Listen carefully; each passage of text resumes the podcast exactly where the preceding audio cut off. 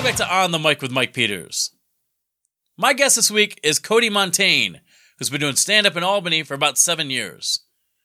He's a regular at the clubs in Albany and is definitely making the most out of his art degree. Cody's working on a collection of sketches he's planning to release on YouTube. We talked a lot about writing and sitcom television, constant themes on this podcast. I just worked with Cody for the first time, and he's hilarious. If you get a chance to see him live, do it. Please like, share, review, and subscribe to the podcast. Follow Homebrewed Comedy on Facebook or go to homebrewedcomedy.com to see all of my dates. Thanks again. I'll talk to you guys next week. Take care. some peeling back my skin i'll wait outside your bedroom i, I hope they let me in Thank you so much for doing this, man. I appreciate it. Yeah, no problem. Should be fun. I'm excited. Yeah, we'll see. Uh, what's Albany like for you right now? I don't. I don't know. I, I actually I don't leave my house much, so that's hard to answer. I guess. uh, this time of year, I uh, I yeah, I stay in my bed a lot. That's I know. I can tell you what that's like. That's it's quite warm. Yeah, what's your bed like? Let me lower my voice a little bit. I've got a comforter. I have actually multiple blankets, more pillows than I need. It's a good time. How many pillows are on your bed? I'm curious about this. There's three. I only really use one, and then the other two, really, they just came with the bed. But one I use to stuff between my legs. Yep. It's comfortable. And then, yeah, sometimes one just to hold, or sometimes I'll read at night, so I'll lean uh, my Kindle up against it. You're learned. Trying. I think I have 11 pillows on my bed, Oh, which is like totally unnecessary. But what Do you have happens, a like, girlfriend? I do, but it didn't matter. Like I, oh, those are your pillows. yeah. So Wow. nor- normally I think I would have, no, I think, I think so. So what I do is I sleep with two. Like I've got two behind my head and then I Mm. will lay with one. You know, if the girlfriend's on that side, whatever, until I turn over and then I get a pillow. The pillow is like my side chick.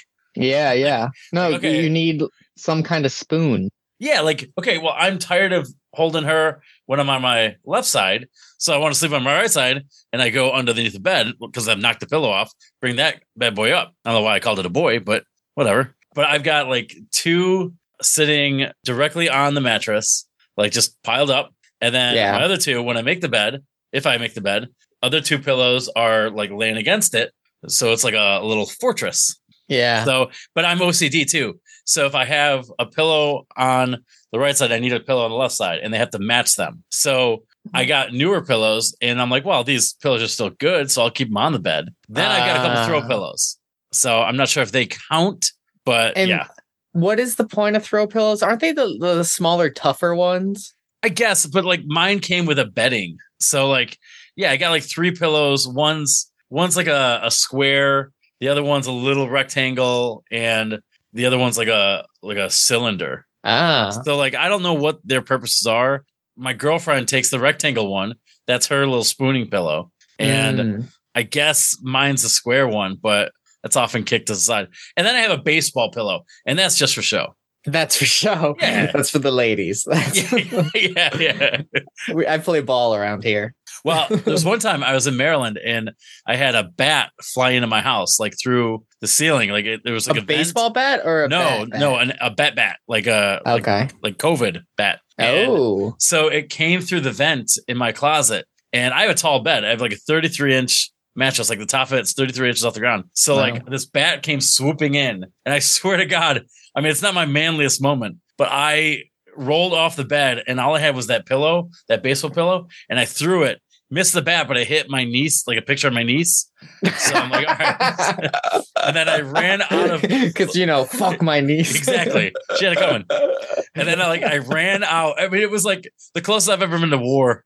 Like I, I, I love how you build it up as like you were actually gonna do something heroic. And No, then I tried. like- It ultimately failed right away. So I appreciate the honesty. no. So I get out of I get out of my bedroom. I'm like laying on the ground, like crawling on the ground, and uh I get to, I'm like I whip open. I had a sliding glass door, and I whip open that door, hoping the bat might fly out. And then I go to the corner of my apartment, and I've got like a hoodie. I'm in a ball, and I put the hoodie over my head, hoping the bat flies away. Oh God. I was like 29 or 30, and I'm like, this might be the peak for me. Like, Oh no. it's like it's it's both the bottom and the peak because it was horrible. And then I saw the bat fly into the kitchen, and I ran from my bedroom, shut the door, and then basically camped out there for the 10 hours. And then like, ten hours. oh yeah, it was like, well, it was you didn't try to make an escape. no, no, no. But I had I figured the bat was somewhere else in the house, so I had my bedroom free. It was like ten o'clock, eleven o'clock, something like that. And At night. Okay. Yeah. yeah, so I waited till the morning, and I like opened the door, and I'm I'm doing everything I possibly can in my bedroom to avoid going out and seeing this bat. And I'm walking through the kitchen, hoping it's nowhere. And then I just I never saw it, so I assume it just got out the sliding glass door that I opened. Oh, so oh God. That's yeah. terrifying. yeah, yeah, it That's was creepy. That's like you went to bed while it was still lurking. I'd Yeah. almost want to f- continue fighting it that night. You know what I mean? Because at least I know it's in proximity. Because now I could be scheming. Yeah, I saw another bat, and I, it could have been the same one, but I Ah, I forgot to close that sliding glass door one time when I went to Binghamton from Maryland, and I came oh back, and I'm like hanging out in my office, just I don't know, I was watching Boy Meets World from the other room, and I saw this bat swoop in and out, and I'm like, oh, you gotta be kidding me, and I just was in the office, and like the bat flew out. I mean, it came in like three or four times, and then it flew right out. So it was oh good. my God. Yeah. So, and I had a pigeon come into that that uh, apartment too. So very, I saw it walk right in the door.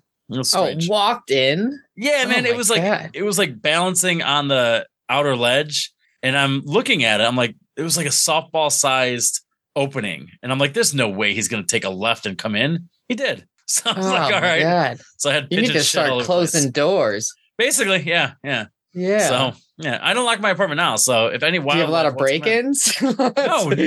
No, none. I feel like that's the next story. No, There's one time I came home and a guy had a gun to my head. it's like, well, it wasn't a bat. So right. Yeah, yeah. he wasn't gonna bite me. Didn't have Have to you- worry about rabies at least. no, have you ever had something like that happen? Any animals come into your house? Not like that, no.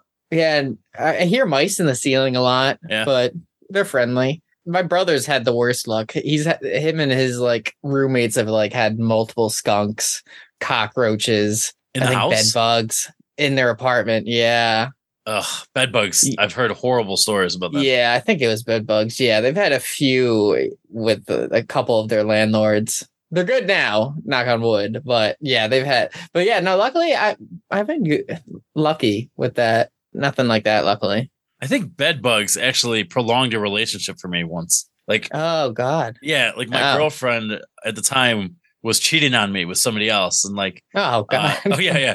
So like, like she came, she's like, oh yeah, I, I'm polyamorous. I'm like, oh, that's not going to go work well for me. So, what a declaration. so the, I'm not cheating on you. I'm Oh, polyamorous. I, I have a joke where I call it legalized cheating, and yeah, yeah. so That's funny. she uh she was like trying to balance me and the other guy for like a couple days, and I'm not having Uh-huh. it. Like it's it's awful. And then Yeah. she came up to me and said, "Well, I don't think it's going to go anywhere because uh, he said that he has bed bugs." And she's afraid of them. So like she's like, no, I'm not gonna see him. And I'm like, well, I guess they helped me, but also like fuck off. Yeah, good. I was about to say, or the bed bugs just showed you how low your self esteem. Oh yeah, yeah, for sure. I'm like, all right, well, set you on fire too. Yes. oh, God does have a plan. So did your brother have the skunks in the house? I can't remember. I feel like they ended up getting in, or they were just around a lot. I know an exterminator had to intervene. Yeah. They had to bring in the professionals. That's gotta be Um, the worst though. A skunk. Yeah, he stayed at my parents quite a bit because like the house just smelled awful for like a couple weeks. Right, because I, I would think that it's making it his or hers, like that apartment, and any any noise is gonna scare it. Yeah, exactly. And I guess the whole house smelled like it. And like, how do you even sleep? You know what I mean? Not even just like prayer. Like, I don't know. That's rough. Does that smell go away on its own eventually? I think it ended up. I'm sure they'd like sprayed stuff, and his uh his roommate's very like cleanly. But yeah, I think it ends ends up airing out. It has to. Yeah. That's nuts. They also I- moved. Yeah. Oh, but I can't I can't remember which place it happened. I think it's happened multiple times. They've had some bad luck with uh their apartments. How old are you? I am 28. Do you watch Seinfeld at all? Uh, I've seen some episodes. Okay. I know I should be into it. I Wow. have not. You're 28. I, I think I I, don't know, but I don't think it's comedy. a comedian thing. I think that's like a generational thing. I love it. Yeah. It's my favorite show. But like we have cell phones now. So like every time you watch an episode, you're like, well, this has never been a problem for me because I could Oh, I could have just called yeah, it's not relatable. friend. Right. I mean, it's and then you know everything now is streamlined. But like, there's an episode where the valet has bo and he gets in the car and like he taints the car. They can't get rid of this bo, so they try like a tomato bath with the hair because Mm. it gets on Elaine's hair. That reminded me of that though. It's like once Yeah, that smells yeah. in there, it permeates everything. And maybe the only solution is to move. It's like getting sand. Yeah, in your, yeah. like, shoes or something. it's or like no, you need new somewhere. shoes. You're not getting all of it. You're fucked. Yeah. So, what was the show that you gravitated to when you were a kid that you still have now that you still watch? Uh see, I was gonna say like it's funny because you're saying it's not my generation, but I watched Boy Meets World. I mean, I guess Boy Meets World was a little after that. I think, but I think that transcends a generation. Like, yeah, like because we all watch that. Like for me, I grew up with those kids. Like yeah, Corey That's what was a year older than me, and then yeah. eventually he was two or three years older than me because they screwed up the time. Oh, did they? Yeah, I think it was like When they went between- to college? No, high school. They went from like eighth grade to tenth grade, or something like the seventh to tenth, something like that. Uh, okay. Yeah, because they were only in that high school for like three years. So yeah, like, and they're not that smart. So yeah. They they caught up kinda- to Eric and them. Yeah, yeah, pretty for quick. sure. And they're both in the they're all in college. Yeah, they were both time. in college at the same time. Yeah. Yeah. I mean, Eric didn't go for this first year or so. Oh, yeah. So you got a little bit of wiggle room there. But yeah, it was all strange. Yeah, And I know, but I used to love that show. Yeah, even still, sometimes we'll go back and rewatch episodes of that. Yeah, I, I found that show to be so funny as a kid. I always wanted to be Sean, but I knew deep down I was a Corey. Damn right. You know what I mean? Me too. Me too. But I was always like, "Where's my Topanga though?" Like that's that's the compromise. I can't be cool. I better have uh, the sweetheart. I have a leather jacket. Ooh. It's in part because I have this desire to always be Sean Hunter. oh yeah, Yeah, hundred like, percent. I grew up and I had curly hair. Same. So I was like, all right. So I had to like, I went through like years of buzz cuts to get rid of the curly hair. And no, like, it worked. yeah, it did. It did. Cause my mom has real dark, curly Italian hair. And I'm like, oh, Yeah. that's going to be me. But yeah, you had to mow it off basically. But I always wanted to be Sean. And girlfriend I had in high school was like, no, you're Corey. You're always going to be Yeah. Corey. Oh I'm like, really? Yeah. I'm like, I didn't even need someone to tell me. I Yeah. just knew deep down. Yeah. Or even like Eric, even though he was dumb. But You know what though? I'm watching it with my girlfriend. We're watching Boy Meets World, and I'm listening to their podcast too. So they're doing a oh, rewatch. I, it's so yeah. good. It really is good. I haven't checked that out, but I've seen like it's very good. So we're watching it, and I have a deeper appreciation for Eric, like Will Friedle as a as an actor. Oh, really? Oh, yeah, because like you know they made him dumber. Oh, like, yeah. I'm he sure. still has probably the most sentimental lines and everything, and Yeah, like, oh, no, he- I really, he's like a sweet, really caring character. yeah, I really like him when he got to college because, like, when he was younger, he was more of like just like kind of like a, a jerk to Corey and really dumb. But yeah, I feel like once they, he got to college, he was wiser and yeah, had some more like sentimental and grounded like things to say. Yeah, no, I liked the college years a lot. That's like one of the few shows where when they got to the college years, it was still good for me. Yeah, most I shows enjoyed like Saved by the Bell, but yeah. Is that another show you grew up on? Yeah, I definitely don't watch it really now. I feel like that's more cheesy. Um, That- so I can't get into it. That show does not age well, and like I don't Oh, mean yeah, like in a lot of don't mean- ways. I don't mean like oh it's it's racist or anything like that. Really, Yeah, yeah. it's just like oh there are a lot of plot holes that shouldn't have ever been seen. Like they did the Teen Line episode twice, and you're like all that was Oh, missing was a character. Yeah, Yeah. because when Tori came on in like the fifth season, and Kelly and Jesse left. oh wow. Tori's like, oh yeah, how about a teen line? And everyone's like, sure, we've never heard of this before. I'm like, you did it two years ago. Oh yeah. So they definitely redid storylines and Oh know, yeah. When was- you're getting that yeah. deep in the seasons, it ends up getting repetitive. and yeah, and, I- and even just like their go-to place, it was like such a stereotypical '90s place. Like Boy Meets World, everything felt pretty modern. You know what I mean? Like looking back, even the school, the school, everything was pretty just normal. yeah, No, I Even their hangout place, it just looked like a regular like dive bar. well, Not and, even a dive. Yeah. and I never once saw. I don't remember at least anybody pay for anything at the max. You know, like yeah. like at Chubby's, they- Yeah. they, at least had a bill every once in a while. Yeah. And it just felt more grounded. Uh, Yeah. Boy Meets World. And the bullies. I liked how the bullies were like characters. Felt like Yeah, yeah. Frankie. Yeah, Well, Yeah. the bullies and Saved the Bell were the main characters. Yeah, yeah, they were like simultaneous. They were like frenemies. Yeah, it was. Yeah, that was a weird. And I feel like that set me. That gave me weird expectations going forward. You know what I mean? Yeah, And then doesn't live up to expectations. were you the Zach Morris? I was hoping. yeah. Obviously, if I thought I was Sean, if I was delusional to think I was Sean Hunter, no, I was probably more of a Screech. Not as weird. I- I'd like to think, but who knows? Yeah, my fantasy in high school was to be the first one to throw his hat, lead that charge because Zach Morris did it. Yeah. That did not happen. No, he didn't throw no, it. no, it didn't matter. Nobody would have looked. like yeah. I graduated with a guy who was just drafted to the majors, or well, you know, by the Oh, wow. by the baseball, uh, the Orioles, and uh, Slater. Yeah, pretty much, pretty much. and then the class president was the mayor's son. So it's like, no, there's nothing I could do. Like I was so Yeah. far down on the pecking. You were not in the cast. No. no, I'd have been one of the extras for sure. Yeah. Maybe a side character. Right, like, I'll wear a funny hat. I'll wear a hat that can Yeah. stick out so I can show my friends, hey, see, I was on that show. Yeah. Or you're like in one of the serious episodes, like maybe you sell someone weed Right, right. and they're I'm- like, say no to drugs. yeah, I'm Johnny Dakota, maybe. Yeah. That would be interesting now because weed's legal. That, that Yeah. episode. Like maybe Well- they'd be like, oh, that's cool. Well, I mean, you can read stories about like how that speed episode where it's like, I'm so excited, I'm so Mm. excited. It's so yeah, I remember that. But it was supposed to be I'm so it was supposed to be actual speed. And I think it was I think it was that or Coke. And they're like, yeah, there's no way we can do that. We're, we're Oh, we're what, what did that morning. originally It was Saturday morning on NBC.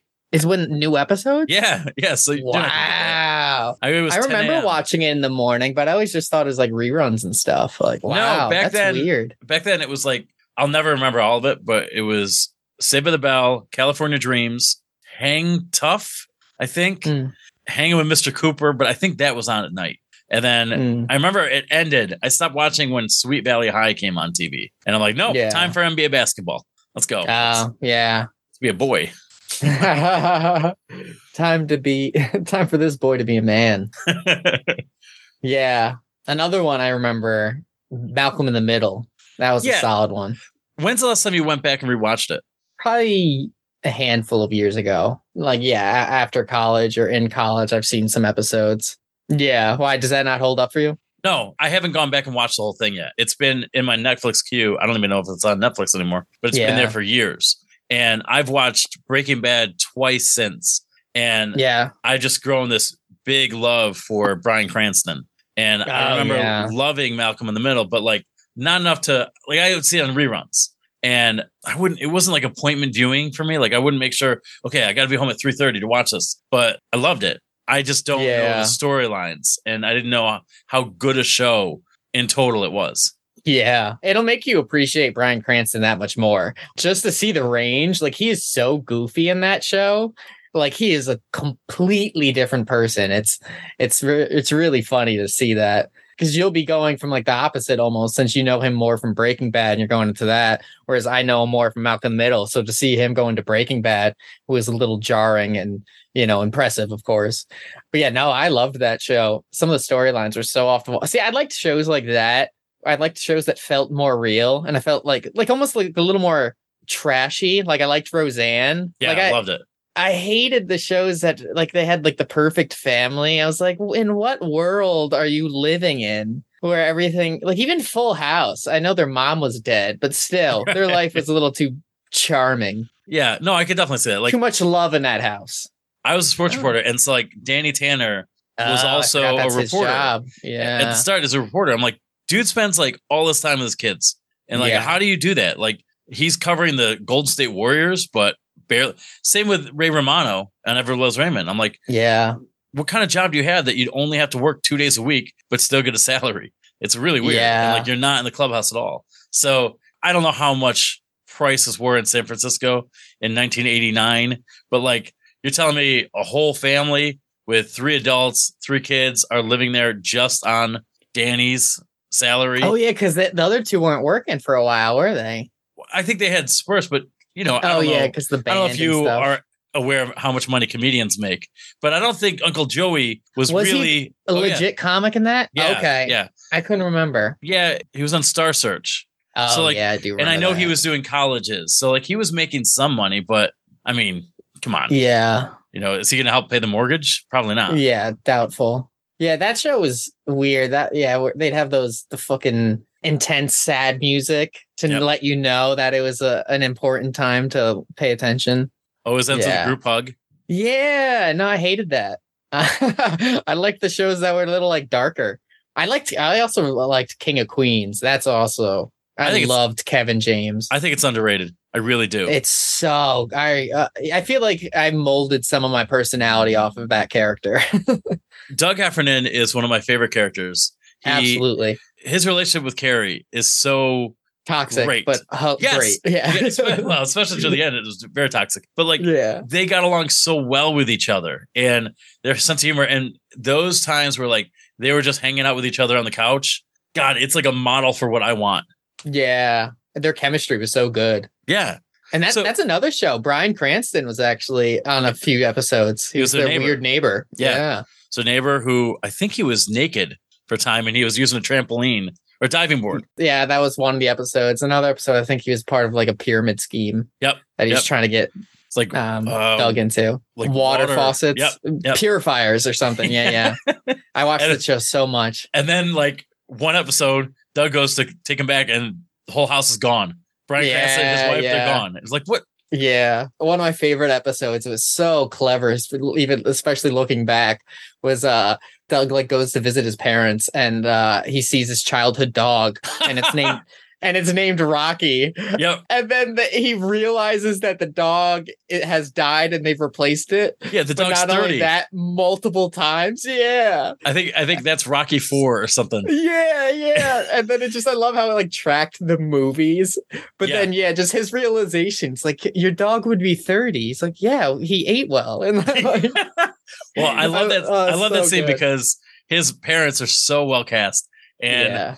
Uh, his mother. his mom's like, "Well, Carrie, you know, um, I don't want to say this, but like, oh last one was on kind of on you because you, know, when you went killed down, Rocky you- three. you left, you left the door open, and well, a gator got her. Yeah, I forgot about that. See, that's like so you would never hear that on Full House. You know what I mean? No, like that no. sharp kind of cutting. No, That's great. I love it. so you started doing comedy when? A few years ago.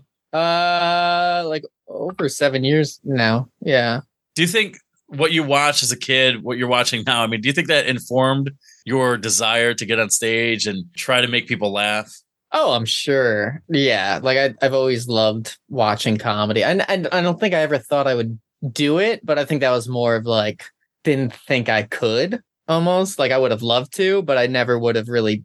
I also didn't know how it even worked. I thought you were just like famous, and then you became a comic or something. So I was like, I had no kind of idea. But yeah, like I was saying, like with King of Queens, like I really feel like so much of my personality kind of came from watching that show. Like I feel like I got got a lot of my sense of humor from that and just yeah. I don't watch a ton now. I feel like a lot of what I watch now is podcasts or documentaries and stuff. And especially a lot of the sitcoms nowadays just suck. I haven't Like- watched them. Yeah, exactly. Because they're just like so cookie cutter that I can't really get into them. If there was a good one, I mean, here and there, you know, there are ones that come out. But yeah, no, they definitely influenced me for sure. What about you? Yeah, for sure. Like I, I remember watching what I thought was kind of cool about when I grew up. Like I started noticing that the comedians were the stars in these shows. Yeah. Like probably like in 95, 96, something around there. And then you go back and you're like, okay, well, I love Home Improvement and Mm, I'll watch Tim Allen's special in 1990. And I'm like, oh, a lot of this stuff is a lot of his material is in the first season. yeah. Improvement. Same with Roseanne. Same with Seinfeld, Drew Yeah, Carey the show. themes and stuff. Yeah. Yeah. So I'm I'm looking at these. I'm like, oh, okay. So that's where I was like, oh, stand up is a thing, and it could be like I don't think I knew the word conduit at the time, but I'm like, oh, it could be, it could lead you Yeah. to another venue. And for me, it was, I saw George Carlin and I was like, oh, I want to do that. Yeah. I didn't, like you, I had no idea Yeah. how the, you know, what an open mic was, how to do that. I thought maybe somebody saw you were funny, I don't know, in Exactly. conversation and said, hey, try it up here on HBO. yeah. like I had no idea how Oh, to yeah. do that. But yeah, I would say for me, for sure, any of those shows, Drew Carey show was big for me. And Yeah. In Living. Color. yeah. I mean, you know, Yeah. any of these shows with like these breakout characters, and then you trace those steps back, like, oh, they're comedians. And, you know, I wanted to make somebody laugh. I wanted to be the center of attention. And I think for me also, how many siblings do you have, if any? I have an older brother, just Okay. one. So like for me, I'm I'm the third of four, and I wanted the attention for once. Mm. like oh here's how to do it so i mean how about you yeah, no. you, I was did you have to you know overshadow your brother I was definitely an intention whore. I don't know exactly where it came from, but as far as I can remember, I was always seeking attention like at school. I would lean into being dumb to get Yeah, laughs. me Like too. I cared more about that than being perceived as smart. And to the point where I, I started to get like in like extra special reading classes and stuff because I, I, I they just thought I needed the extra help, but I was just going for the laughs. Shit, what was the question? I'm a little stoned. no uh did you need attention because Oh, yeah. yeah Oh yeah, I even remember like in elementary school. Like I, I don't know how it started, but every single birthday, my mom would buy me a white T-shirt the day before my birthday, and I would grab my markers and I would color it with all my favorite things, and I would just wear it the next day at school, just so everyone knew it was my birthday. so I would just like from every stranger, people needed to know but yeah, so I was definitely always like, but then yeah, then I, as I got older, I got more introverted, but I still had that. But yeah, I didn't really have a good outlet, I guess, for getting that attention. i'm the same way with you like i played dumb i mean a little too well so yeah, i was in like elementary school when it started and i noticed that if i answered the question wrong i could get a laugh Yeah. And like I remember I it was like a, a quiz, like kind of a game in class. Everybody stood up and the last to not miss question won.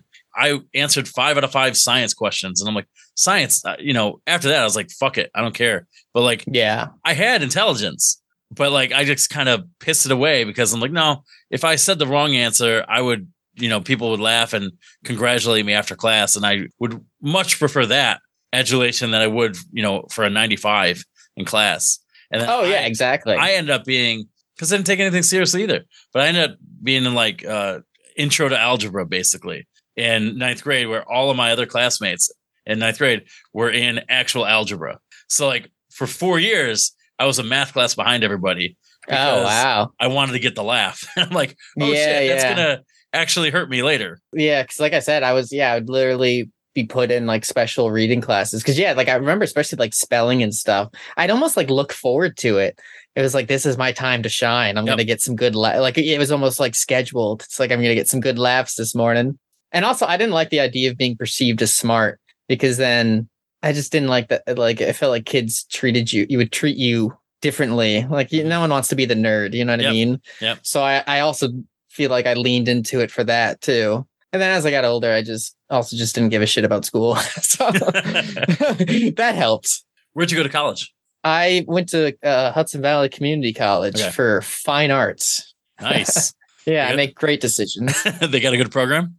Oh, they actually really do. I, I was lucky enough. Like I didn't know that going in, but now looking back, they have an amazing program for fine art, and then it's just so affordable. It's like it's Right. a no brainer. And I honestly am glad I went because not only does it they do they teach you like the technical skills of making art, but they also kind of go into like the more conceptual ideas of being an artist and making and creating art. And I feel like a lot of that has kind of helped me uh, with comedy. You know what I mean? Just kind of applying those parallels to comedy, like some of those concepts. You know what I mean? Yeah. So as dumb as it may have been, I think it was good that I did go too. Well, I always think that like college is important, not really for the education, but like the social component. And you meet different people and Yeah. you just think a different way. And I think yeah, like different perspectives. yeah, like you're a little more open minded.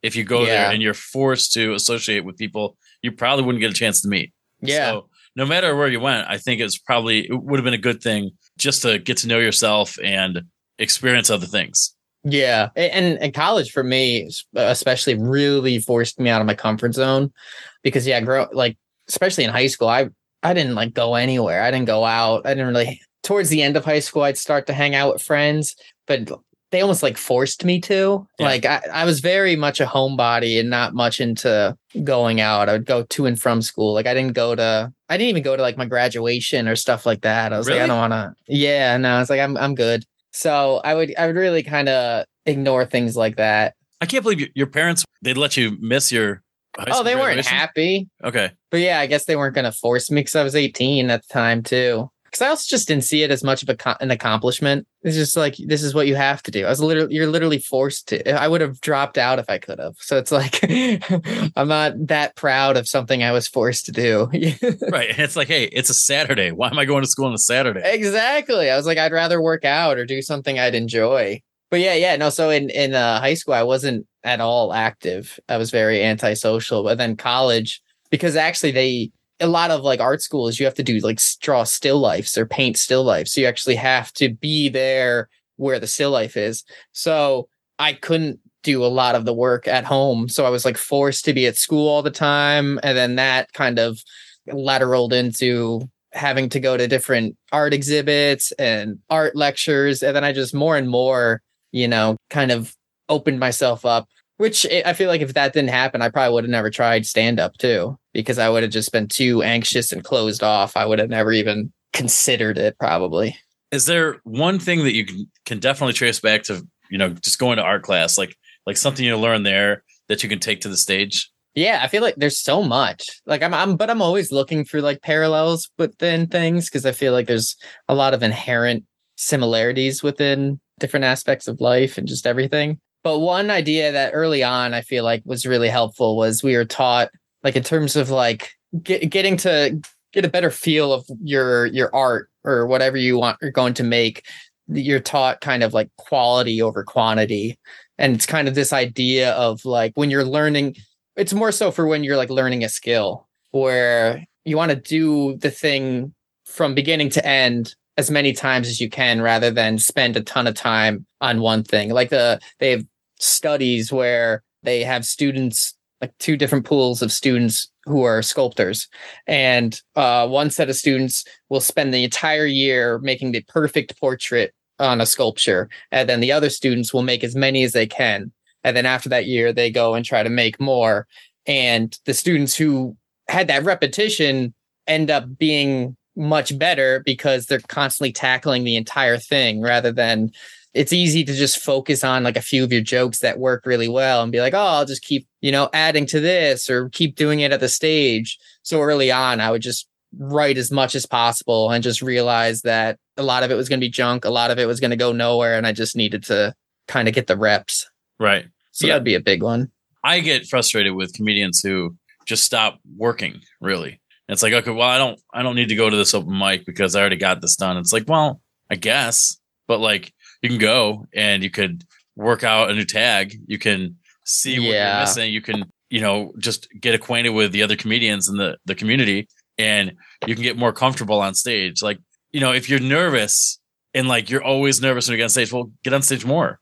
yeah maybe- no absolutely I mean, there's always something I find that you can work on, you know, when you're at a mic or like just keep writing. Like I, I'm one of those guys who just writes a lot and hopefully it works. And sometimes it doesn't, sometimes it does. But like, I just, I have to keep writing because I'm under the, like, I was a writer, I was a sports reporter, and Hmm. I'm under the mindset where it's like, the more you write, the better you're going to get at it. And Yeah. it might not be true, but like, that's how I was able to become a good writer is like, okay, well, I, I read a lot and then I wrote and I wrote and I wrote. And eventually it becomes easier to do. Like you, you can crack the formula and you're like, okay, well, this is kind of my voice here. And now I can attack it, you know, from this angle, from that angle. So without the repetitions, I don't know how I would do it. So Yeah. it seems like if you're not getting the reps at all, you're kind of like, you know, spinning your wheels. Yeah, exactly. And like you said, you have to do the things that make you uncomfortable. And if that's getting on stage, that's a big thing you should work on. but yeah, no, even early on, like writing, like I felt, I don't know how you feel about writing, like, especially when I first started out, it's so foreign that it's like almost like not enjoyable. It's almost like uncomfortable. But I actually got to a point where it was like fun, you know? And I think part of it is kind of, like you said, kind of pushing yourself to do those reps. Cause then once you get that familiarity too, it's, it's easier and more enjoyable learning a skill can be grueling and not fun, but once you learn the skill, that's when the fun actually comes because you can do stuff with it in a creative way. Yeah.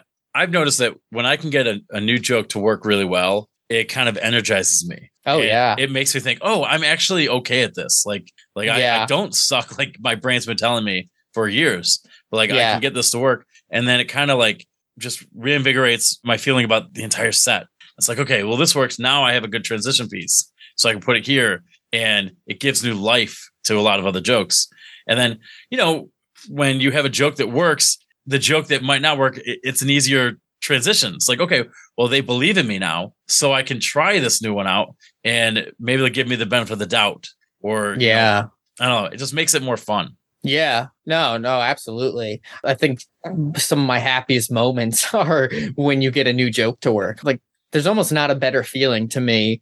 And because I, especially because I quickly get bored of my material, you Yeah. know what I mean? So getting that new joke is like, you know, so needed.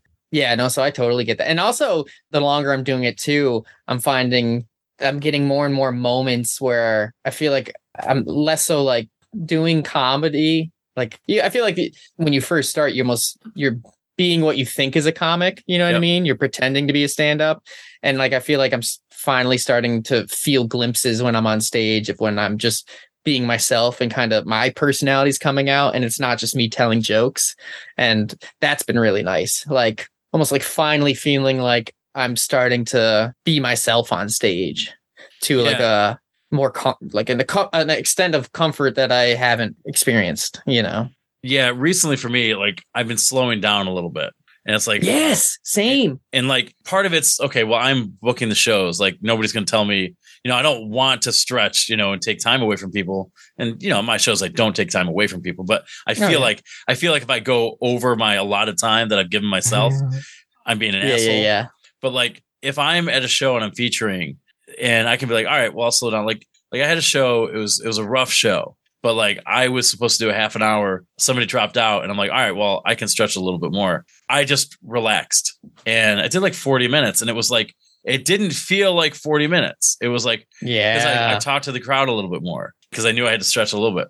So this bit went on a little bit longer than it usually does and i i did some more ad libs but i felt really good and i'm like oh okay. And i'm like leaning against the wall. I'm like relaxed. I'm like okay it's cool because i got nowhere to go. I'm like the, the host the host was supposed to 10 he did two. So i'm like Mm. I got all the time in the world. Like I gotta, I Yeah. gotta recover and do what I can. So that's the kind of groove I like to be in, where it's like, okay, you know, it's it's fine. Whatever happens, happens. Because what I've noticed with comedy is like, like yeah, you might not be able to be booked by somebody, but like you ain't gonna get fired from this job. Like there's always gonna be another set. So yeah, yeah. I think like it took me a little while to realize that I wasn't gonna get fired from comedy. Yeah, it's still hard to get my head to wrap around that because I'm always like, well, you know, I'm, I'm always worried about like the word spreading and stuff, even though, you know, like you said, you're never going to get, Yeah. you'd have to do something very drastic for that to happen. I fully believe, like, like especially at our level, like we're doing locally. I mean, you're you're doing bigger shows than I am, but like, unless you're a dickhead, you're going to continue to get work. Yeah. And I think Yeah. that's that's a component that I find I find a lot of comedians don't get. Don't be a fucking asshole. Yeah. You know, it's the easiest thing you, do, you can do is to be nice. Yeah, and it's like, why wouldn't you want to be like? I I I don't understand that just like across the board, like Yeah. unless you're miserable. But even then, it doesn't make sense. Like, but that's being logical too. But yeah, no, I don't I don't get that. It- I, I feel like I meet so many comics too who don't like they forget that at the end of the day, this is a job. Mhm. Like as much as like you're picturing yourself as like a rebellious Doug Stanhope, he got there not easily. You know what I mean? And you, you can't just treat other people like shit and be this like bad, like whatever image you have in your head of what you are, or what a comic is. You can't be acting like that, especially this early on. Like it's just unprofessional. And Yeah. yeah, I feel like people don't even think about it like that. And it's like, you probably should. Like if this is a career you're looking to do. How do you like the Albany scene? I like the scene. It's definitely newer. Like a lot of the people I started out with have kind of like moved away. So it's definitely a, like a, a greener scene than it once was.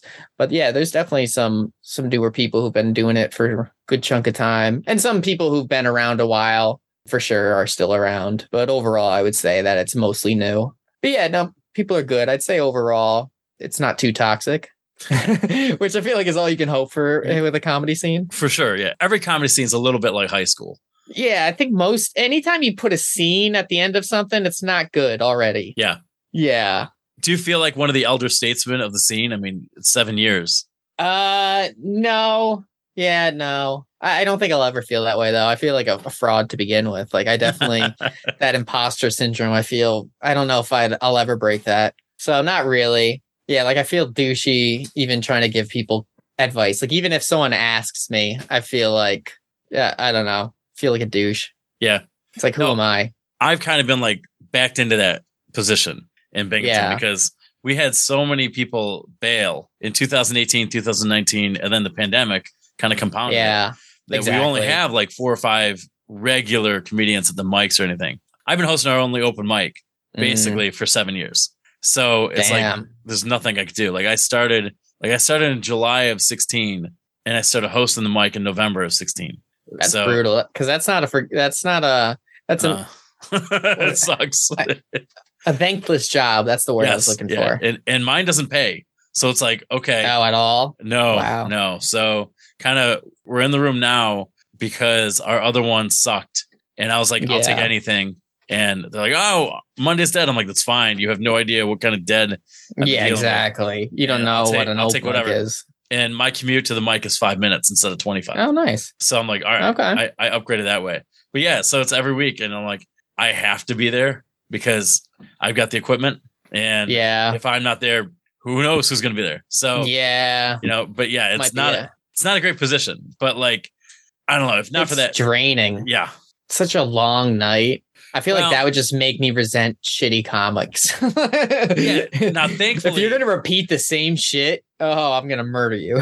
thankfully, being such a small scene, the nights aren't that long. Our mics take about an hour, hour and 10, okay, something like that's that. That's not too bad. I went to one mic at Albany. I think it was the first time I saw you. It was a whatever Monday night mic happened. Probably like And- Lark. Yeah, Lark. Oh, you might remember this actually.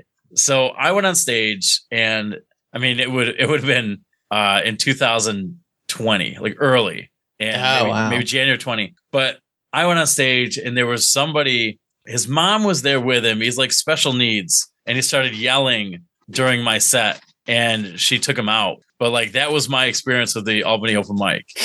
So like, all right. I mean, I I went up there to to interview two people for the podcast. So I'm like, going to the mic was kind of a bonus. So I'm like, Yeah, it yeah, yeah. matter. But I was like, well, what can you do? So, yeah, no, that's and that was your last interaction with the. yeah, it was my only open mic in Albany, and Oh, it was wow. fine. I mean, I recovered okay, but like, I couldn't, but I couldn't like yell Yeah. at the guy. So Oh yeah, yeah. It's like, what do you do in that? Yeah, Yeah. no, that's that's hard. That's Yeah. really hard. There's nothing really you can do. no, yeah, Um, no, that is. It's interesting for as like a first memory. right. Did you guys lose a lot of people during the pandemic?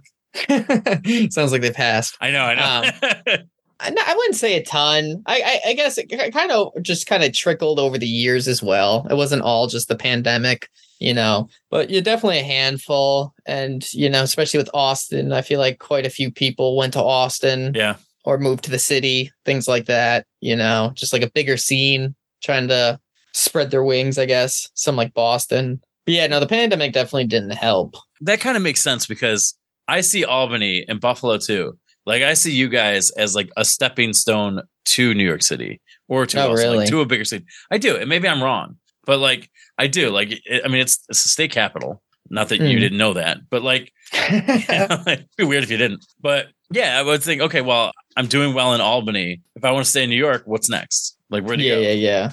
It's definitely not an end goal for by any means. But yeah, no, I guess I just see it as like a very small pond to begin with. But yeah, no, there is because there have been some people who've gone to like Chicago almost like as like a, a middle of that because it's like somewhat smaller. But even that looks really, you know, hectic. trying to get into clubs and stuff. Like I don't know you know how many they have out there, but I know a few people from the Albany scene over the years have moved out there or like Midwest. Do you have any aspiration to go to a bigger city? Yeah, yeah. I was. uh, I've actually been looking to uh, move to the city. Just the timing, you know, transfer down with my job and make it work. But yeah, no, I definitely feel like that's the next step. Like, there's only so much I can do up here, you know, and I'm just doing the road more, if you can call it that. It feels everything feels too local. I mean, it's still a lot of driving, but when it's still like New York and stuff, it feels local. You know what I mean? But yeah, I mean, there's only so much you can do, and being able to get up more would be cool. Meet more comics, you know, like you said, like the networking, almost like with college, like that's just as important. Do you think it's necessary for your personality type to just be around people, like have this reason to get out of your place? Uh yes and no. Yeah, like like when I'm around people, like I definitely can get in that mode and it's energizing. But I'd say overall, I'm pretty introverted. I definitely like I definitely spend a lot of time by myself and I definitely enjoy time by myself. But yeah, no, but when I'm on stage and stuff, I'm a complete ham. Very much, you know, when I'm being myself, I'm very animated and playful. So it's definitely very different. But yeah, no, I'd say overall though, I'm pretty introverted. Like once the show's done, I'm usually tired and I'm like, I'm ready to sleep. Well, I still like sleep. I know we worked together at Forged in Bainbridge. Yeah, yeah. And you could see that for sure. Like you're, you're on stage. Couldn't it be nicer? You know, couldn't be nicer. You're on stage. You're very affable. You're you're talking with the audience. You got Bob in the front, yeah, and Bob. you're having a conversation with him. Everything's going really well. Show gets over, and you're the first one to, with your coat on, ready to go, because you got a two hour drive back. So you're like, all right, yeah, exactly. a ride back. But yeah, yeah. it sucks for you. You're with Travis Steele, who is a talker. Yeah. Like, it- My girlfriend and I were talking about. It. We felt bad for you at the end because oh, like, it's all Cody wanted to leave, and she's like, "Travis, just like you, he won't shut the fuck up." And somebody, I have a feeling somebody comes up and compliments Travis, he's gone. You know, it's like whatever because he's not gonna let that go. Uh, yeah, no, but it was good. And I got talking to some a couple that were there, and it was nice. It was I like that place. It was a cool little place. Yeah. it's a cool setup. that's one of my favorite rooms. We did outdoor shows there, and we were Oh, we were looking at that. We were looking outside. It looked like a cool setup, especially Yeah. with all the trees kind of enclosing you in. we get about hundred people for the outdoor shows, and then they're Wow. fun. They're a lot of fun, but it's an outdoor show, so like Yeah. you could kill there, and you're like, I guess I did okay.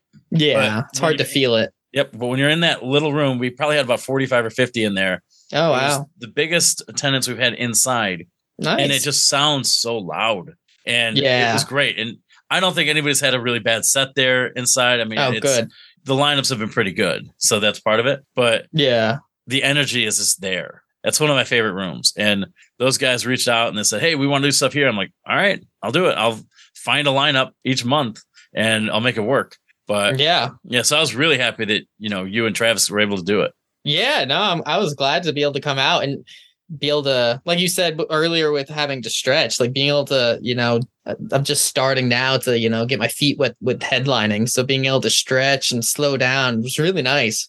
Like I was very, I was definitely scared, but then like when I was up there, it's almost like, like you said, it's almost, it's nice knowing that there's nothing else. Like, what else are you gonna do? Like, Right. I don't know. I I didn't feel rushed at all, and I thought that I would be rushing just because I'd be worried about forgetting stuff. But yeah, no, just taking it slow and just enjoying it really helped. I think. I think Travis and I do things similarly. Like I don't use a light at my shows if I can help it. I'll book three person lineups and four person lineups. And usually the headliner has carte blanche, like, okay, do what you want to do. You know, you get a 30 plus, 45 plus, whatever it is.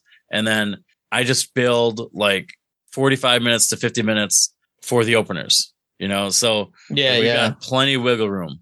And I don't like a light because I don't want it, I don't want the comedians to feel restricted. Yeah, and like like looking for like have you hosted before? I'm sure. Yeah. Oh yeah, Okay. ton. so have you produced shows? Uh, no. okay. So one of the things that i hate is when somebody on stage says how am i doing on time? How how much time do i have left? And it's like i don't care. Because normally i'm like okay well in my message that i send to everybody i'm like i don't care. Like have Yeah. fun. I don't need a let me know if you need a light because i trust everybody to have fun and the audience i want them to fall in love with you guys and like, okay, well, we have a connection with Cody, we have a connection with Travis, and I trust them to take us where we need to go. So if Travis say his his airlines bit doesn't work, I want him to be like, well, I, I don't need to end with that. I can I can throw something else on there. Yeah, So yeah, look yeah. like yeah. a dickhead. I would like that little comfort. So is that kind of how Albany shows are run, or are you guys more showcase? There's a lot of showcases, I would say, overall. And then even the ones that are more condensed to like more of like a three person show. By the time of showtime, it feels like there's more guest spots added and stuff Yeah. where it almost like feels like it ended up being a showcase, you know? So I would definitely say, yeah, a lot more like showcases outside of the clubs where they're doing two or three person shows. A lot of two person shows now in the clubs around here. I try to avoid guest spots as much as possible. Like sometimes Yeah. they're unavoidable. Like like a guest spot for me is basically the spot I give to somebody who drove the headliner. You know, it's yeah, yeah. like if or I- someone who's in town. Yeah. I mean, even with the in town stuff, I, I try not to do that just because, like, theoretically, I will use them at a later date and I don't want to waste that Mm. bullet for five minutes because I try not to repeat the lineups, the comedians for a while. No, that's good not to And I- burn out. And I would much rather pay somebody for 20 minutes then have them do five minutes for free or tips. Yeah. I found that the guest spots seem to slow down the show and make it harder for the headliner to fully stretch. And you Yeah. know, because like the last five minutes, last 10 minutes are going to be more of a work than they need to be. So I try to avoid them. But yeah, sometimes you, you have to do that. But when a four person show goes to a seven person show, it's kind of like, ah, well, we tried. Yeah. Yeah, that's not good.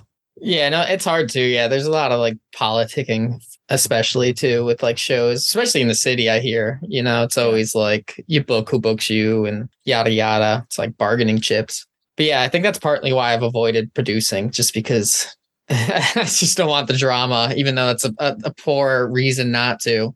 Well, Um, I think you're in a good position though, because you're obviously funny and you can get booked. I remember working with somebody who we were producing as a group and he didn't like producing it. And I'm like, well, then you shouldn't.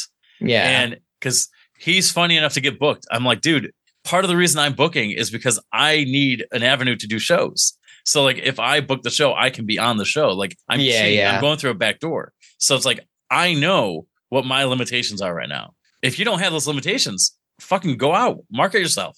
And yeah, yes, yeah. but like if you can avoid it, if you can somehow not produce and still get regular work, you're winning. Yeah. No, that's true. And I think I've been thinking about it more with, you know, trying to get longer sets. But even then, you could what do it once a year, you know, 'cause it's not like you're going to feature every show. That would suck. You know, Yeah. that you'll turn your audience away real quick. But yeah, no, that that- that's a fair point. And I guess I, I've been very lucky with that for sure. What was that transition like for you from going from host to feature and feature to headliner? I mean, is that just a confidence boost and say, okay, well, my material works and I can try some more stuff? I mean, I mean, it had to be a good feeling.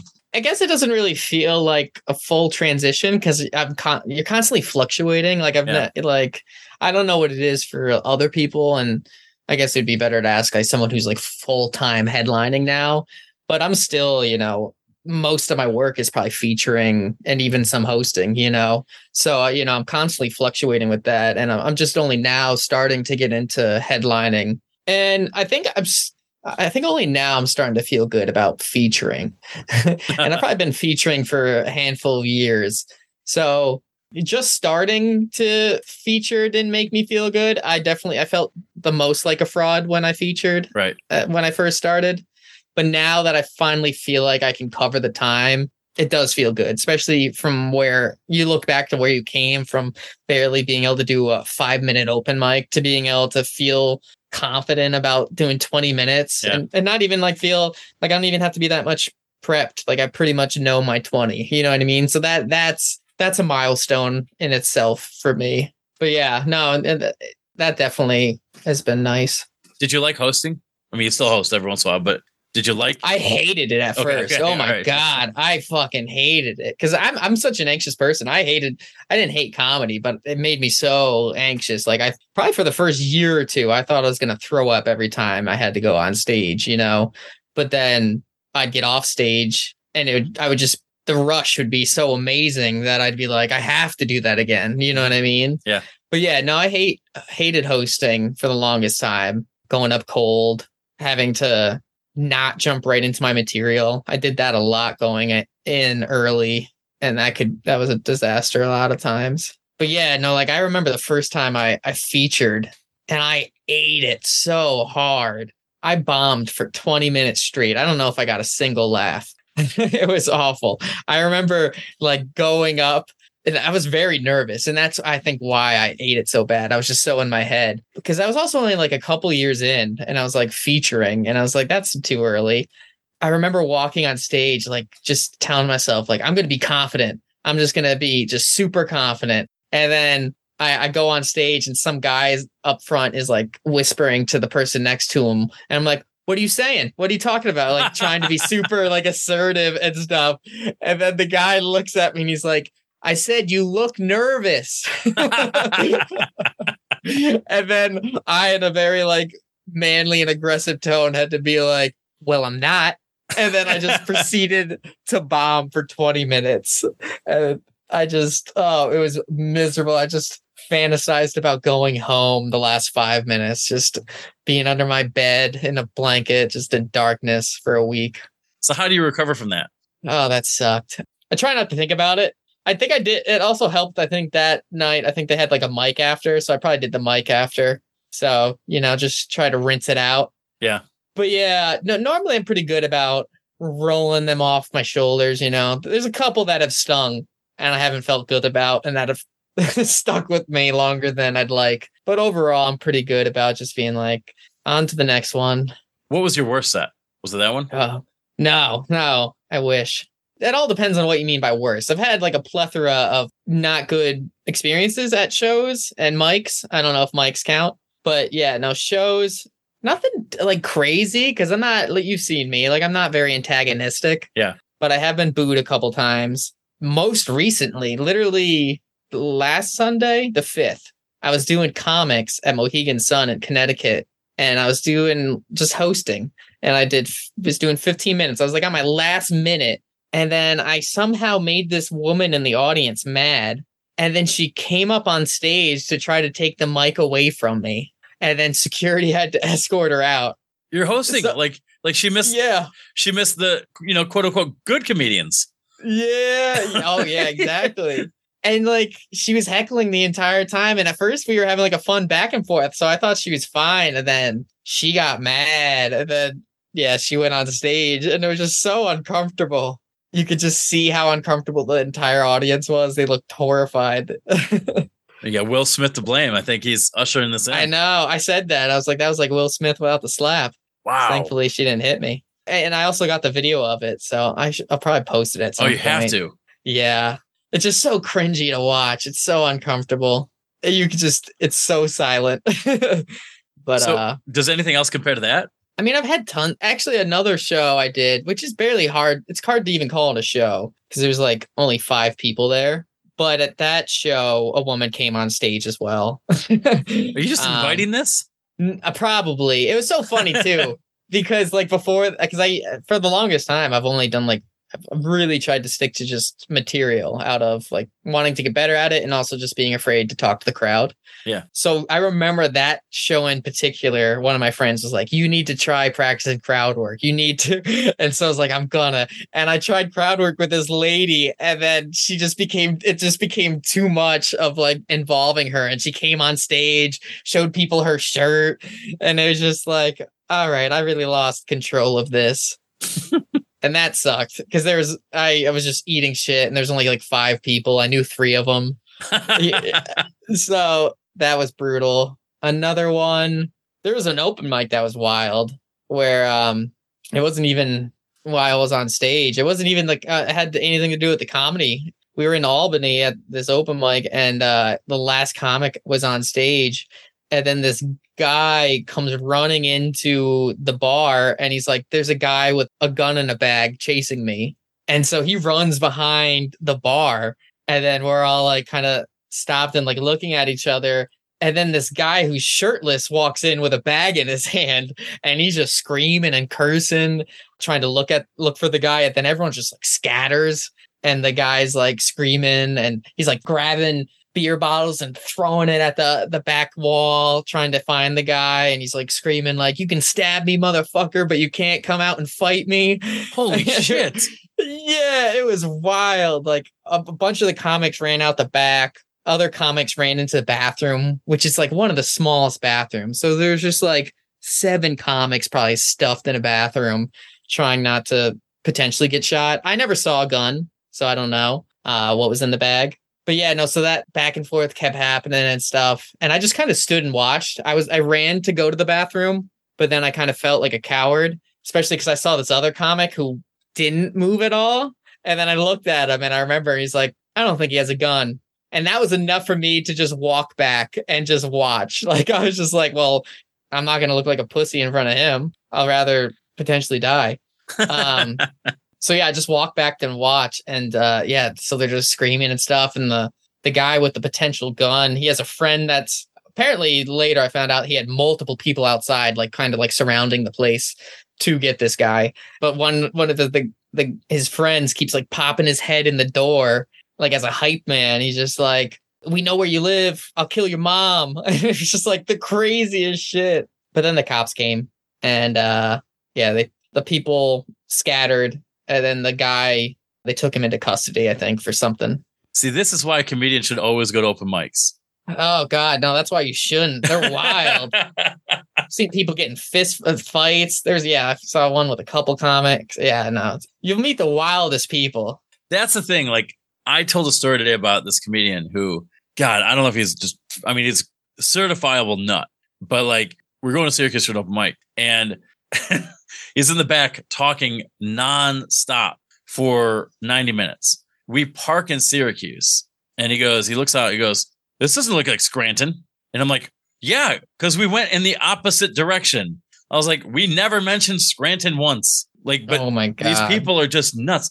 Like comedians, like are just touched in the head, and I think every scene has that one or two people. There's like, oh, Oh yeah, the only reason they're still alive and not in a hospital somewhere is the open mic because Yeah. they, like we are their community and like we're the people who still tolerate them because hey you're a body you're an Yeah. audience member you're on the list we can still have this mic tonight and at the end of the day, we're all fucked up too. So it's Yeah. like, welcome. Know, you're just- we're, we're all broken toys. yeah we're just a little more well adjusted than the most people. Yeah. Yeah, we can navigate a little more soundly. Yeah. No, there's definitely I agree with that. Every scene has at least one, if not multiple, but at least one where you're like, all right, I don't know how you got here, but you need this. I think if every comedian was forced to do therapy, to go to therapy, we'd have a lot less comedians. Oh yeah. Like we'd all be in therapy, and then half of us would be like, you know what, I'm fixed now. I don't, Yeah. I don't need actually I actually love myself. Yeah, It's like, okay, good for you, loser. I'm gonna keep telling jokes. I get a little annoyed. I- understand why, but like a guy like I don't know if you've met James Fedke in Syracuse. He's really funny. He's so good, but he bothers me because like he's barely doing comedy anymore Um because he got married, he has two kids, and he's happy. Oh yeah. And I'm like, you son of a bitch! I'm so mad at yeah. him for like being down with happiness. Yeah, it was like I'm like, which is Yeah. the best reason to stop doing comedy. But I'm like, you. Oh fucker. yeah. It's like I'm happy for you, but not really. yeah. It's like I, I want you to be sad so I can see you more often. Yeah, just sad enough. Like not depressed. I don't want you needing a hotline, but like if you could be on my level a little. Yeah, I know I get Yeah. that. But I think like Especially when they were funny too. It's like it would be one thing if they sucked. It's like, oh yeah, you weren't meant for this anyways. This is perfect. You weren't But you- meant to be funny. But you know what? It takes a lot longer for those who suck to go away. Oh, 100%. They're the know? most delusional. Yeah. They're the ones who think they can make it the most. Right. It seems like. Yeah. A lot of times the, the best people think they suck. Like Attell thinks he sucks. You know, and Which is crazy. revere him. Yeah. Yeah. I mean, he's like a legend and he might be the most insecure comedian going. Oh yeah. Yeah. He's I've heard that he's very like nice and humble. Which is nice. It's what comics should be. It's weird when you meet the cool guy comic Right. It's like I've heard other comics talk about, like I think like Dan Soder and them talk about it on some podcasts where it's like you're not supposed to be a cool guy in comedy. That kind of defeats the whole purpose of comedians are supposed to be laughed at. You're a clown. You can't be cool and a clown. Well, I always say like a guy like Matthew Broussard has Yeah, to write. too beautiful. Yes, he's got to write so much more and be funnier than everybody because yeah. he's got to he's got to overcome these good looks. he should grow like a gross beard or something. Right. You know, Yeah. like, like not that Rory Scovel is ugly, but it's like that's the comedian. Yeah. Like you're the underdog. You have to give us a reason to cheer for you. Nobody wants to root for Matthew Broussard. Yeah. he's just no. lucky he's hilarious. Yeah, good writer, smart, very smart. Yeah. Well, that that I don't- helps. I don't know who told me this, uh, so it might not even be true. But I'm pretty sure I heard someone say that Zach Galifianakis was is very good looking without the beard, and that's part of why he grew the beard. Oh, really? Was, like that's what I heard. I don't know how true that is. I I also haven't seen him without a beard, so that might clear it up. If he's a hottie right off the bat, I think in the movie The Election, he's got a mustache, Hmm, but I could be wrong. He might have a beard there. I saw it once. I'll have to Google it. Yeah, but yeah, I don't know. That's I probably mean, not true. I'm Could gullible. be. Could be. Well, he's overweight too. So I think, yeah, Like maybe that when he's might- younger, thinner, Yeah, maybe. in his prime. But I could definitely see it. I mean, Yeah. I don't know anybody who's ugly themselves up on purpose for comedy. Yeah, especially dudes. Like dudes are too worried about trying to like get girls for the most part that they're Did you ever I get made that up. Did you ever get a lady because of your comedy? Uh I would say that generally women are attracted to me because of my com- not necessarily my stand up, Well, that's but what I because mean. my I- sense of humor. Yeah, yeah. No, that's how I got a girlfriend. The sense of humor. It's not my yeah, stand-up. yeah. Oh, you mean specifically stand up? Stand up, yeah. Uh, I would say no. It's definitely put me on the radar of people that I ended up dating. So in that regard, I would say so. I think just my charming personality took it Well, of course, took it from there. How- how could it not? but yeah, no, I I wouldn't I wouldn't say I don't think I'm at the level yet where that could actually happen. where it's impressive enough, you know what I mean? Yeah. There's no way. I don't care how my act is. I'm like, there's no way my sense of humor is going to get a lady into bed.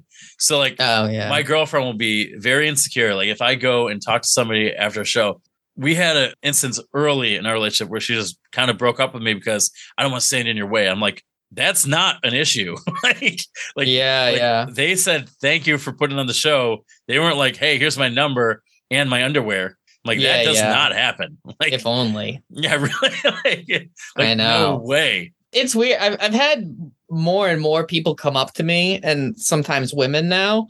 But you, yeah, obviously, you can never tell like what the, their intention is behind it. But even then, it's for I don't know about you. It's always weird to me when people not weird. Like obviously, it makes sense for people to come up to you after a show.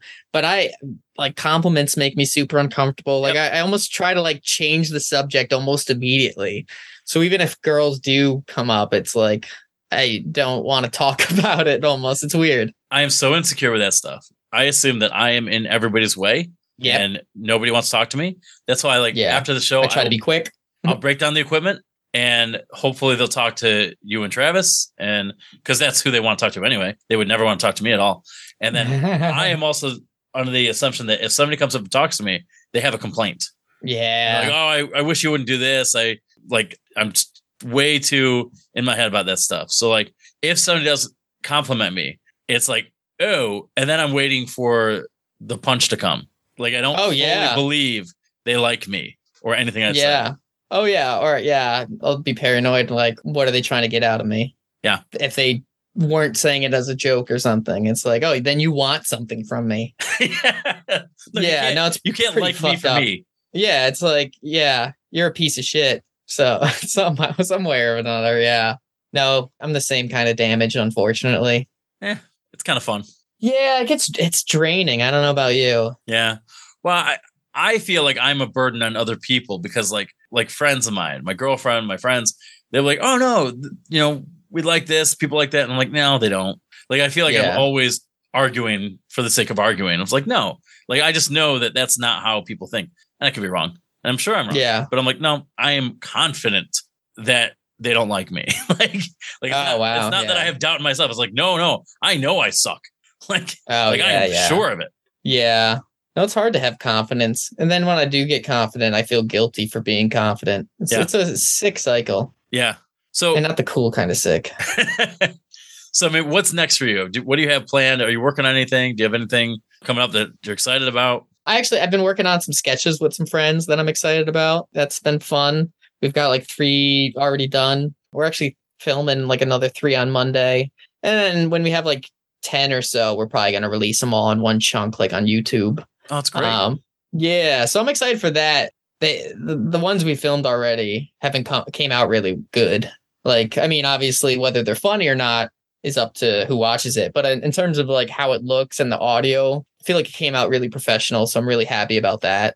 And that's been, yeah, a lot of fun. Just kind of writing, being able to still do comedy, but in a different form has been really nice and kind of reinvigorating, you know, my enjoyment in writing, especially, you know, because now, now there's ideas that I couldn't really get on stage that I could do in a sketch, which is fun. And Is then this some- acting too, getting goofy. It's fun. Is this something you've always wanted to do, or is that kind of new? Uh, yeah. yeah, I mean, th- looking back, yeah, I, de- I think I definitely always wanted to, and I, I have somewhat tried in the past, but it's always hard finding people who you really work well with or who are as like serious as you are. You know what I mean? Like, I feel like I finally the two guys I'm working with, they're they're on the same page with. Obviously, it's comedy, but we're taking it seriously. So it's like we want this to be good. We want this to be well shot out, not rushed.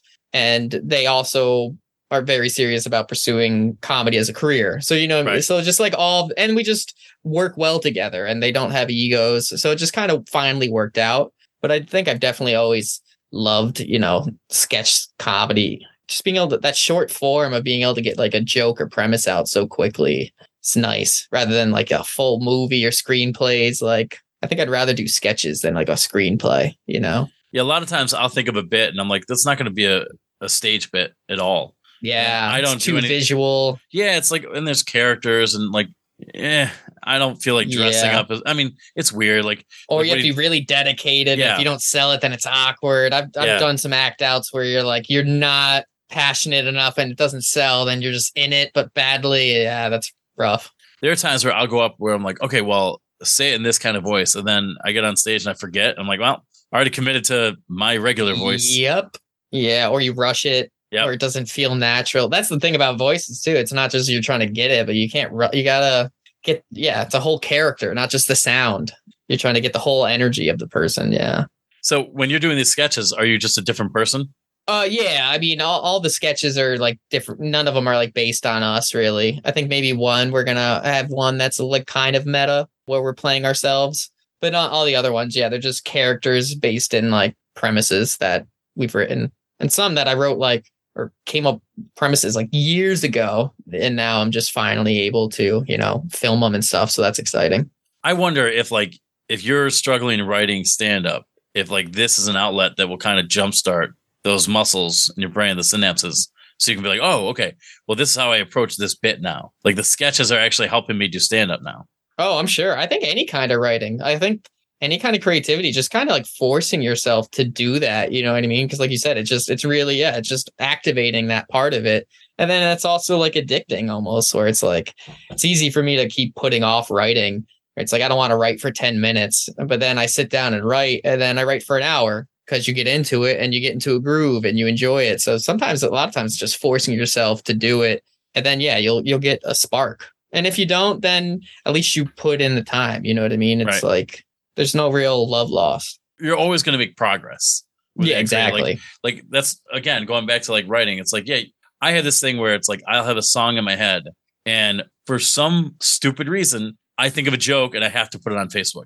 If I don't do that, if I don't have an outlet for it, even though it's going to be horrible, like whatever, I like have to get it out of my system. Otherwise, Yeah. I'm going to think about it all the time.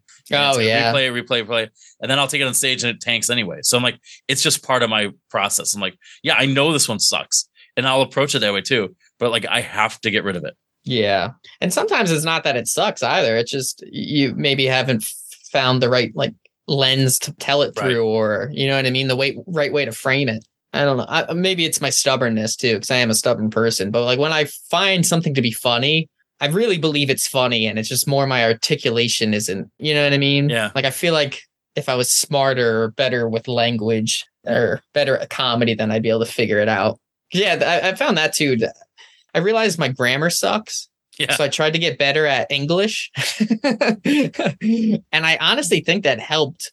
Just like it just reinforced like almost like the purpose of like language and like clarity. Mhm. And I'm realizing the, the more I write clearer, the faster I'm getting to punchlines. Yeah. The the clearer the image I'm painting for audience members. So they're getting things quicker.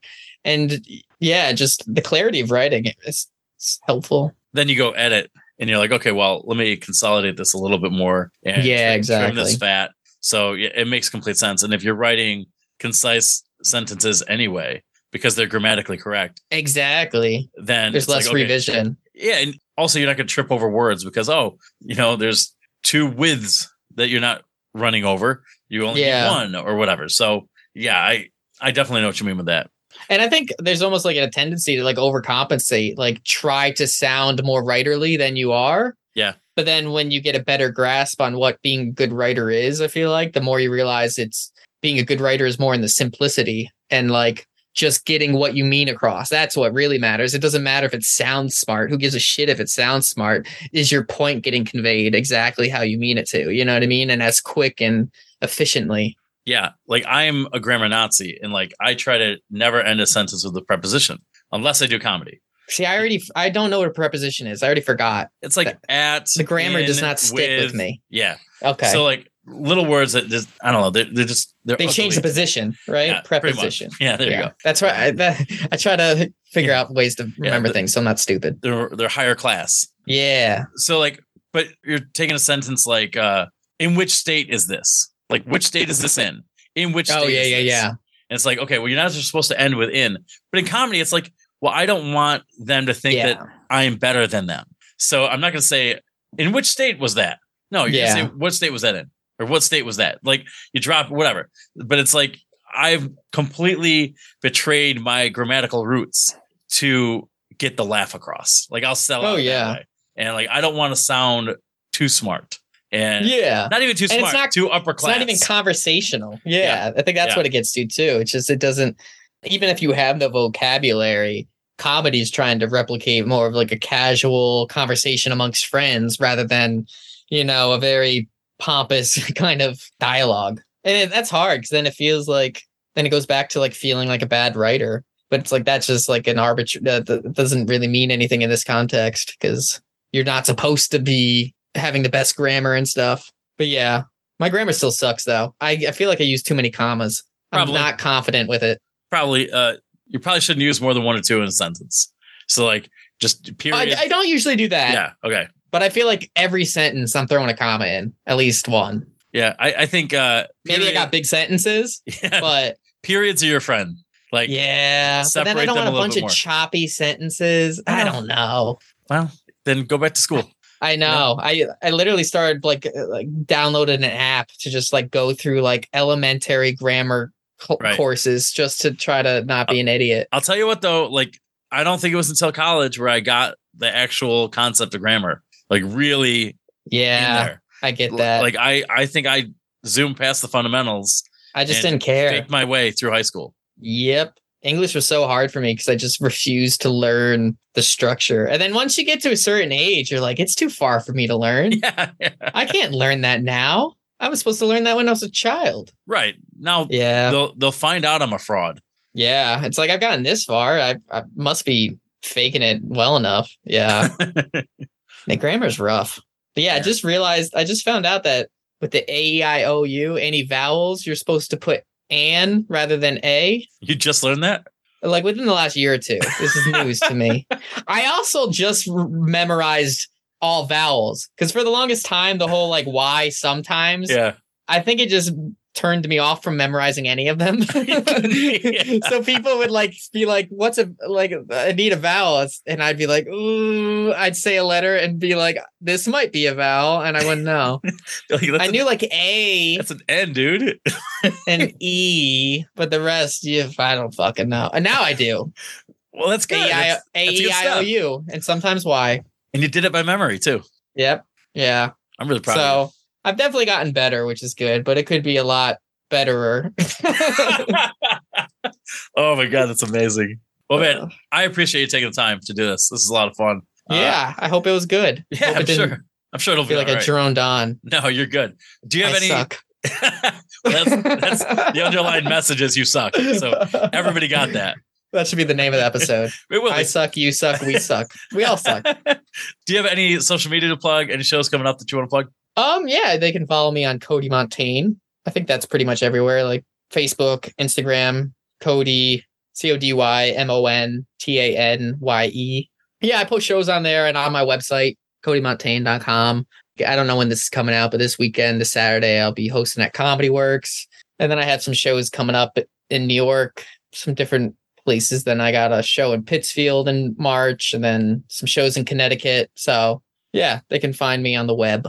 Awesome, dude. Well, again, thank you so much, and I can't wait to work with you again. But I'll talk to you soon. Yeah, that sounds good. Thanks for having me. Yeah, man. Wings off and stacked. I'm peeling back my sunburned skin. Oh, wait outside your bedroom. I, I hope they let me in.